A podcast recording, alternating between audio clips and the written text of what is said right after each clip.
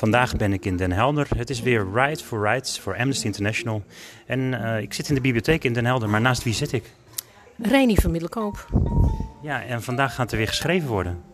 Ja, inderdaad. We hopen dat er veel mensen komen en eh, dat veel mensen belangstelling tonen voor dit belangrijke doel en deze belangrijke dag. Ja, want Amnesty International zet zich in voor mensen te helpen die uh, onrechtvaardig worden behandeld. Ehm, er worden brieven geschreven. En wat is de bedoeling hier in de bibliotheek? Uh, de bibliotheek is natuurlijk een openbare plaats waar iedereen naartoe kan komen. En er is van tevoren veel aandacht aan besteed uh, om de mensen hierheen te krijgen.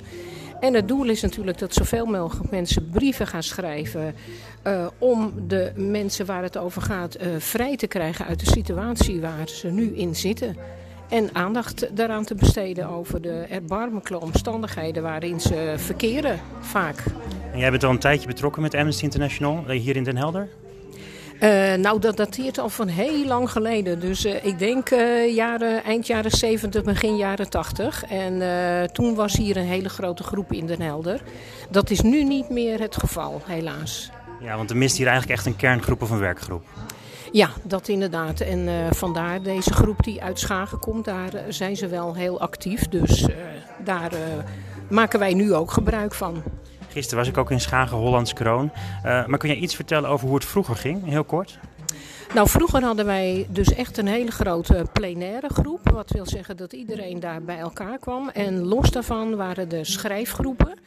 Die, uh, die bestonden uit bijvoorbeeld, ik zat in een schrijfgroep van uh, Argentinië.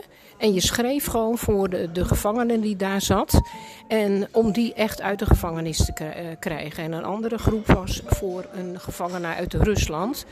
En los daarvan stonden wij op elke markt en, en, en andere bijeenkomst om, om de aandacht op te vestigen. Dus er waren heel veel activiteiten om dat bekend te maken. Nou, maar goed ook dat er uh, verandering is natuurlijk. Het gaat veel digitaal nu. Het gaat wel goed hè, met de tafel. Volgens mij zitten er behoorlijk wat mensen te schrijven. Ja, ik denk dat het uh, aantrekkelijk uh, eruit ziet. En dat mensen dan zien, oh, er zit iemand te schrijven. Ik ben niet de enige, dus dan schuif ik aan. Want mensen moeten toch af en toe een beetje een zetje hebben. En anders voelen ze zich misschien wat opgelaten.